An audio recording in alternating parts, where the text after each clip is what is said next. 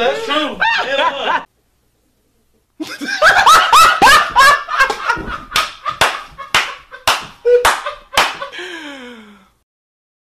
biệt thự lên đến mức 700 tỷ một căn ở Hồ Chí Minh. Có cao không? Ở năm 2022 này, chủ nhà nói Không, tôi thấy đấy là giá hợp lý mà. Đất của tôi là đất kim cương. Nhà của tôi chỉ dành cho giới siêu giàu mà thôi. Còn giá chung cư của người giàu cũng lên tới cả trăm tỷ, mức giá 500 triệu đồng một mét vuông. Người giàu nói trải nghiệm sống mới là điều đáng thú vị. Người ta so nhau ở cái tầm chứ không phải giá. Những điều này nghe quen quen nhỉ? Khi mà Bitcoin chứng khoán lên đỉnh cao rất là bùng nổ, chúng ta cũng thường xuyên nghe được những cái điều quá mức tích cực như vậy. Thế còn bất động sản ở mức thấp hơn cũng đang có mức giá 40 triệu đồng đến 80 triệu đồng một mét vuông chung cư bằng từ 20 năm đến 30 năm thu nhập bình quân của người dân.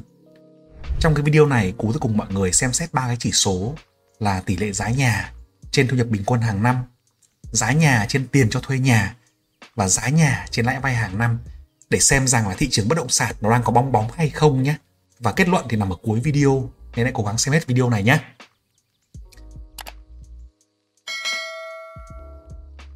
Cái chỉ số đầu tiên là tỷ lệ giá nhà trên thu nhập bình quân hàng năm.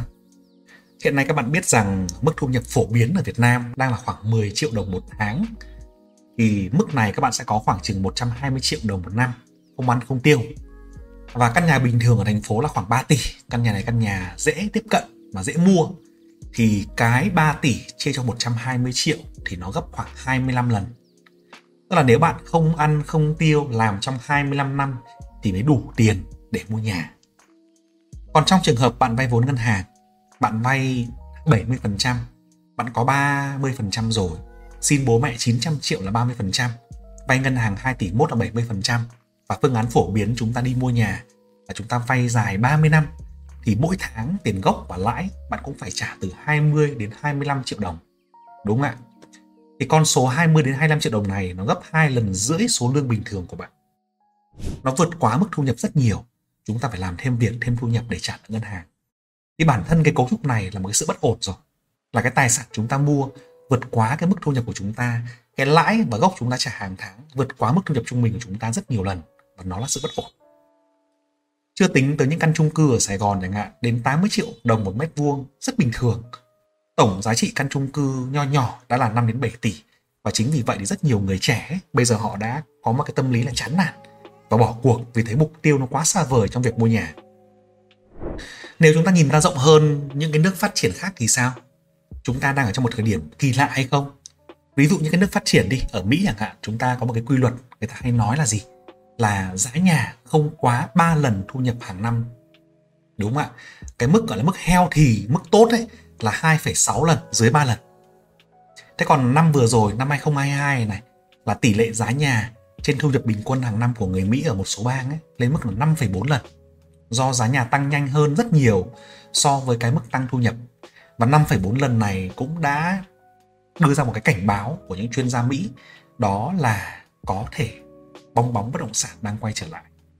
Có một số bang khác cao hơn ở 9,8 lần thì là rất là cao đúng không ạ? Nhưng còn ở mức trung bình là 5,4 lần là dấu hiệu của bong bóng rồi. Đó. Thế thì có bạn nói rằng Việt Nam là nước đang phát triển cái tỷ lệ giá nhà trên thu nhập bình quân của chúng ta có thể phải cao hơn. Tại vì cái tầng lớp giàu có ấy, họ tăng nhanh hơn. Người giàu kiếm tiền đang rất là nhanh và họ có khả năng mua tài sản đúng không ạ? Thì đấy cũng là một cái tiêu chí chúng ta sẽ xem xét điều này có bền vững hay không nhé. Và tiếp theo sang cái chỉ số thứ hai là tỷ lệ giá nhà trên tiền cho thuê nhà hàng năm thì sao? Trong trường hợp này là bạn mua một cái nhà 10 tỷ và bạn cho thuê hàng năm được khoảng 400 triệu tức là bình quân khoảng 33 triệu đồng một tháng. Nhà shop house nhà phố ấy, thì mức này cũng là mức hợp lý khá nhiều bạn đang làm được. Và cho thuê được như thế.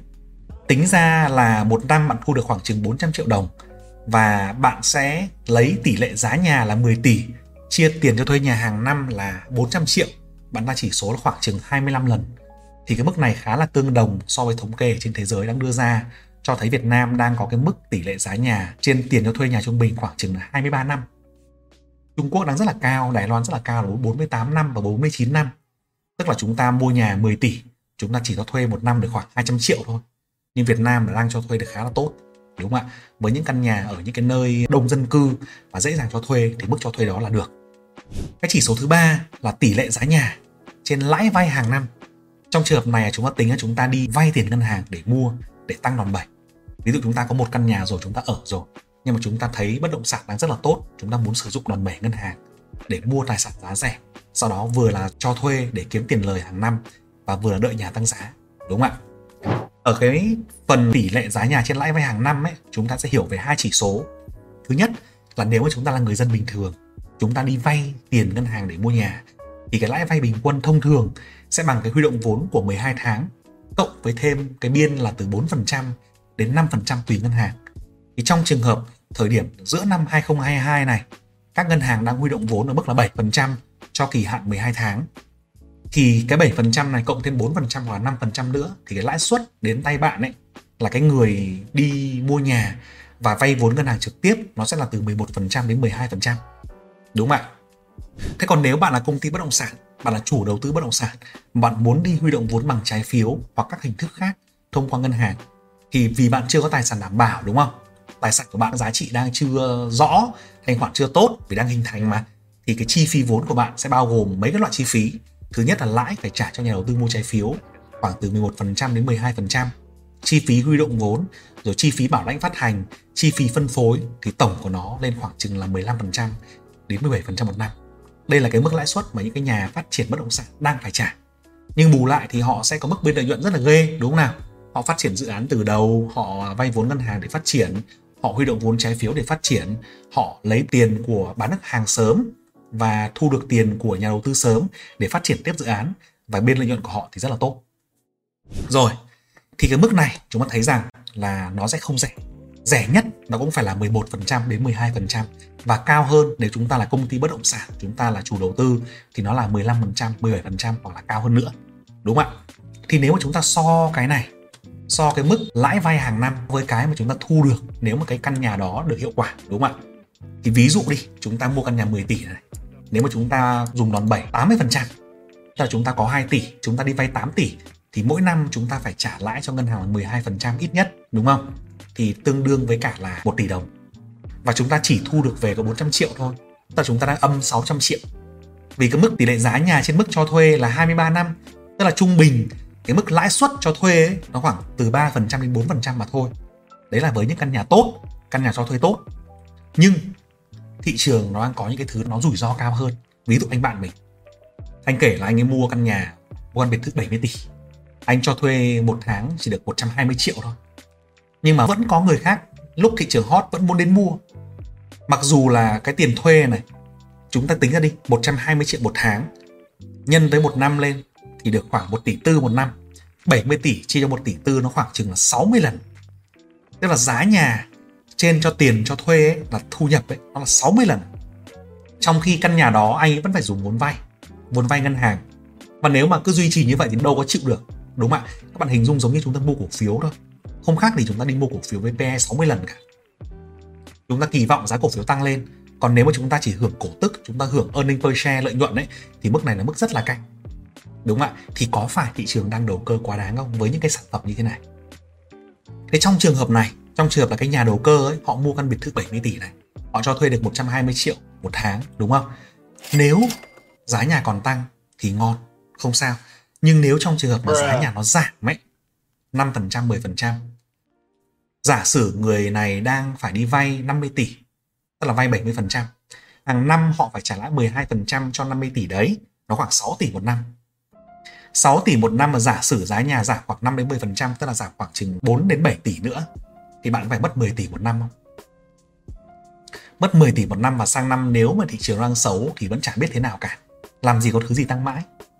Đúng không? Thì tiền đâu tài trợ cho cái đấy? thì khi đó người ta sẽ phải có áp lực bán người bán nhà đấy đúng không ạ rồi, cái đà tăng giá bất động sản này chúng ta thấy rằng gần đây chúng ta thấy đâu đâu cũng nói rằng bất động sản chỉ có tăng chứ không có giảm, đúng không và rất nhiều người đồng ý điều đấy nhưng mà có lẽ khi mà tất cả mọi người đang đồn thuận một thứ gì đấy, chúng ta có thể nhìn ra chiều ngược lại để có góc nhìn khách quan hơn 70% tài sản của người dân nằm trong đất, nằm trong bất động sản. Và nguyên nhân bong bóng bất động sản ấy, hay là nguyên nhân của tất cả mọi loại bong bóng tài sản trên đời này, thì đều đến từ cái việc là giá tài sản tăng quá nhanh so với khả năng tạo tiền của nó. Bong bóng chứng khoán đến từ việc là giá chứng khoán tăng quá nhanh so với cả cái khả năng tạo tiền của doanh nghiệp. Bong bóng bitcoin đến từ việc là giá bitcoin tăng quá nhanh so với khả năng ứng dụng nó vào cuộc sống có bóng bất động sản, mình cũng nghĩ rằng nó sẽ đến từ việc là giá bất động sản tăng quá nhanh so với khả năng tạo ra tiền của nó. Tức là khả năng tạo ra tiền của chính cái bất động sản đấy, đúng không ạ? Và hiện nay chúng ta thấy rằng thị trường đang rất là happy, mô hình rất là tuyệt vời. Khi mà chúng ta thấy rằng cái mô hình kinh doanh dựa vào bất động sản ấy, hay là mô hình cho vay dựa vào bất động sản đang mang lại rất nhiều lợi ích cho cả nền kinh tế hiện nay, đúng không? Khi mà bạn chỉ cần mở một cửa hàng, bạn có lãi thôi, đủ dòng tiền bạn cố gắng bạn mua bất động sản, bạn neo tài sản vào đấy, còn tiền của bạn chỉ đủ là trả tiền lãi là được. Còn bao nhiêu tiền dồn vào mua bất động sản hết, thì cái giá tài sản nó tăng lên, nó sẽ làm giàu cho bạn trong tương lai rất là khủng khiếp. Và mô hình này càng được đẩy mạnh khi nó làm lợi cho giới chủ doanh nghiệp bất động sản và cả ngân hàng.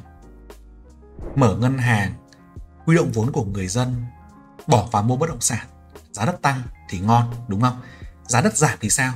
Tiền của người dân mà anh ngân hàng ơi cứu em với. Cho em thêm room tín dụng rồi kinh tế cần giải cứu. Cũng ok mà đúng không?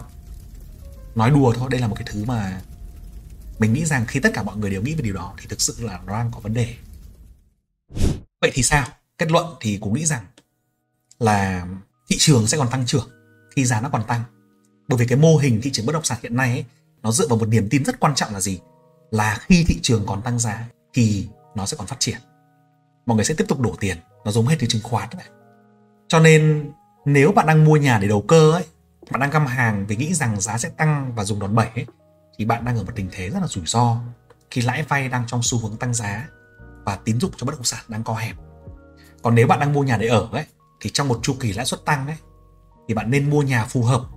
Chọn những căn nhà nào đó mà so sánh các cái chỉ số mà giá nhà trên tiền cho thuê nó nhỏ hơn 30 lần thì mình nghĩ rằng mức đó là mức phù hợp phù hợp trong dài hạn đúng không ạ? Tức là nếu mà chúng ta mua nhà 10 tỷ chúng ta cho thuê được khoảng ba bốn trăm triệu ấy, thì có lẽ là phù hợp. Còn nếu mà mua cao hơn ấy, thì rất là kinh khủng rất là rủi ro. Và mức giá hiện tại đôi khi một cái thứ nó đang rất phi lý nhé nhưng nó còn tăng giá cho đến ngày cuối cùng ấy, thì mọi người vẫn tin là nó hợp lý. Khi mọi người trải qua nhiều bong bóng rồi mọi người sẽ cảm thấy điều đấy sẽ biết điều đấy. Chúng ta sẽ không có suy nghĩ về cái chiều ngược lại đúng không? Và nó sẽ tăng giá mãi nó bất hợp lý mãi cho đến ngày cuối cùng cho đến khi nó giảm giá thì nó lại là bất hợp lý. Nhưng cho đến ngày hôm nay nó tăng giá thì nó vẫn hợp lý. Ngày mai nó tăng giá nó vẫn hợp lý. Ngày kia nó tăng giá nó vẫn hợp lý. Nhưng đến ngày kia nó bắt đầu giảm giá thì nó không còn hợp lý nữa. Và nó sẽ tồn tại cái sự bất hợp lý đấy cho đến ngày cuối cùng. Đúng không ạ? Bong bóng cũng thế. PE chứng khoán 150, 1000 vẫn hợp lý miễn là giá nó còn tăng. PE Bitcoin 10.000, 20.000 cũng hợp lý, giá nó còn tăng. Giá bất động sản trên tiền cho thuê nhà là 70 lần. Vẫn hợp lý, miễn là giá nó vẫn còn tăng. Đúng không? Nhưng khi giá nó không tăng, nó bắt đầu quay đầu thì sao? Hãy cho Cú biết ý kiến của bạn ở dưới comment video nhé. Rồi, thì đây là quan điểm của Cú trong cái thị trường bất động sản. Khi chúng ta so sánh về tỷ lệ giá nhà trên thu nhập bình quân, giá nhà trên tiền cho thuê nhà hàng năm, giá nhà trên lãi vay hàng năm. Và nếu bạn nào mà muốn biết sâu hơn về cái cách công ty bất động sản hoạt động như thế nào, về cách chúng ta đánh giá một cổ phiếu bất động sản, cái cách dòng tiền, những cái quy trình về pháp lý, đúng không ạ? Những cái chi tiết, những cái tiến độ, những cái giấy tờ, giai đoạn mà pháp lý bất động sản phải trải qua hay là cách công ty bất động sản sử dụng vốn vay như thế nào thì cú có một khóa học là khóa học phân tích cổ phiếu bất động sản thì bạn nào quan tâm thì hãy điền đường link để lại thông tin trong video này và để nhận thông tin nhé